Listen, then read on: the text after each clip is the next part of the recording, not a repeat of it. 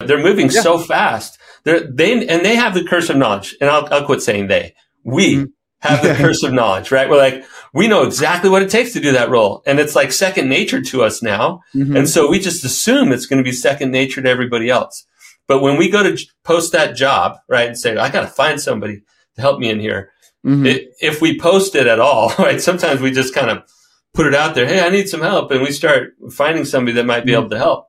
But if we, if we're really thoughtful about a job posting, we'll get clear on those big three first, because that's what we're trying to match. We're trying to find somebody who can do A, B, and C or one, two, and three in their sleep and kill it. Right. But if we don't articulate it, it's hard to attract the right person. It's hard for them to recognize, oh, that's something that I know how to do. I could do that in my sleep. And, and anyway, we set ourselves up for mm-hmm. failure because we go get the job description from the job board that has the same title as ours because we want to just leverage other people's yeah. stuff. And all of a sudden we get this Frankenstein job posting with like a bazillion activities. We, we need them to do all these things. And then we have no clarity and we hire mm-hmm. to that big fuzzy somebody else's job description. And then we hope that it's going to work out. It's, it's horrible. For sure. And we see that all the time, you know, or, you know, especially entrepreneurs in that. I mean, they, they, probably graduated from hiring like their cousin or whatever, right? So now, right. but but they're still not getting clear, like you said, on the right person. And then when I'm sure when you come in and coach or um, whoever you look, you take a look under the hood and you're like, well, this person probably isn't the right fit for the exact job tasks that we have in place, right? So how does somebody look at their team and really determine whether or not like this is the person that I can trust besides giving them small tasks. But I mean, yeah. hey, is this the right person? And more importantly, is this the right seat? How are entrepreneurs yeah. able to evaluate that? Love that. Great question. Um, so here's the way I would frame that. Every single leader's number one responsibility is to set the vision. Mm. I'm, I'm, a huge Jim Collins fan. He says number yep. one, number one responsibility of every leader is to set the vision. Mm-hmm. To me, and, and this is Jim Collins' framework, but this is this is what I use when I teach people. That starts. Uh, there's three components to setting the vision. It's purpose, it's values, and it's mission. And and I promise this relates to your question. No, it's good. Keep going. Yeah. So every every person on your team would be ecstatic about being part of your organization if they fit with your purpose and they're aligned with those values, right? That that shared identity purpose and values is what makes our business unique and is the way that a business owner can separate from the business and start to scale it. It's like, oh, it's the business isn't me and I'm not the business. We're, we're separate and the mm-hmm. business deserves to have life on its own. And that starts with getting clear on the purpose and the values and then the very specific destination oriented mission that we're up to next. So how does that relate to finding the right person or evaluating if your current team is the right people?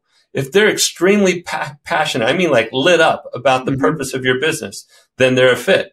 If they operate the way that we operate around around here, if they're they are our way of being, that's the values. And if they are that, then they're a fit. And if their skill set is aligned with a role that we need to have happen in order to achieve our, our mission, then they're a fit.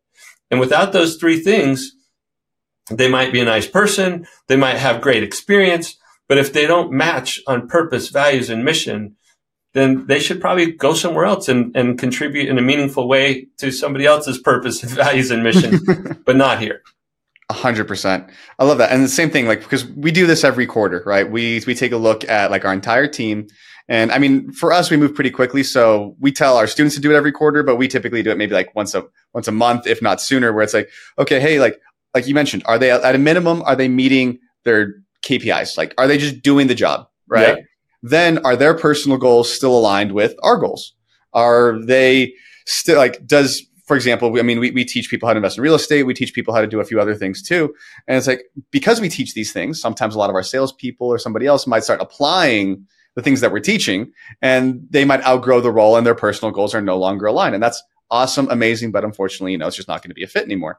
Um, and then the, the third one, again, is just like, are their, are their core values aligned with our core values, right? Have they fallen out of alignment in some way, shape, or form? Because, you know, we measure against our core values when we hire people, but, you know, a lot of people, if you do have core values, and it's a lot of the entrepreneurs I talk to, you know, especially as they're starting to scale, they might not. Um, but once you have them, a lot of entrepreneurs measure against those when they bring somebody in.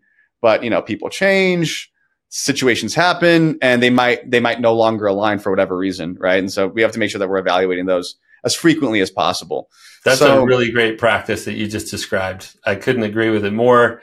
Uh, as far as a frequency or a cadence, we we always teach people to to just build it right into a quarterly review process, mm-hmm. which a lot of business owners and a lot of employees are like, you know, reviews. Ooh, I, I don't want to do that. they they kind of hear it as a as a bad connotation.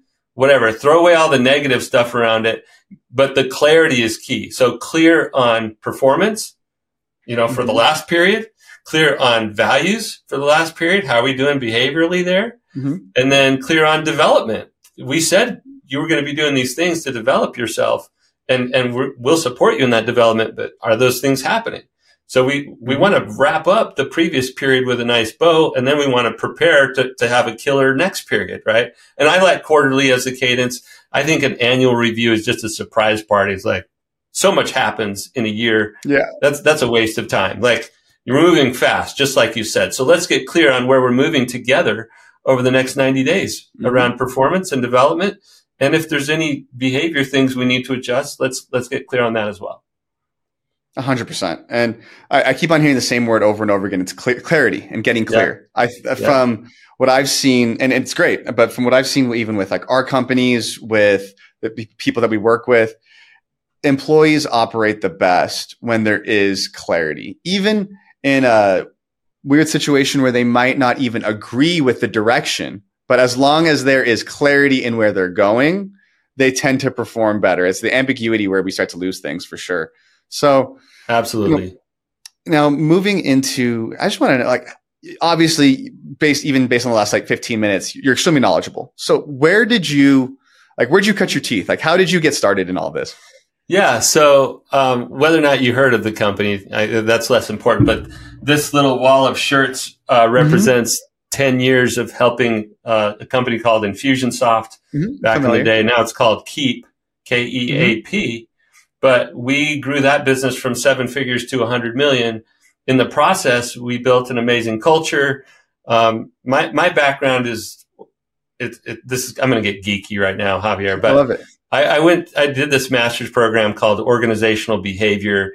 It's really about the study of organizations as almost like a, a living organism. All the parts have to come together to produce results, right? And when we're unhappy with the results of our business, we need to, to look no further than the system of our organism, you know, the, the organism or the organization.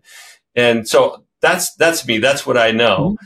And, and when Infusionsoft decided to scale and they went out and got investor money from Silicon Valley, mm-hmm. um, I connected with the CEO and I said, you've got something amazing. I can help you scale it.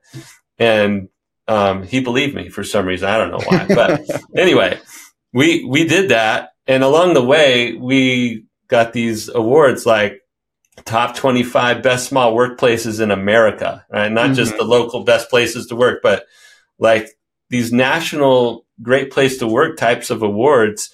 And it's because we, we knew how to build the company based on purpose and values.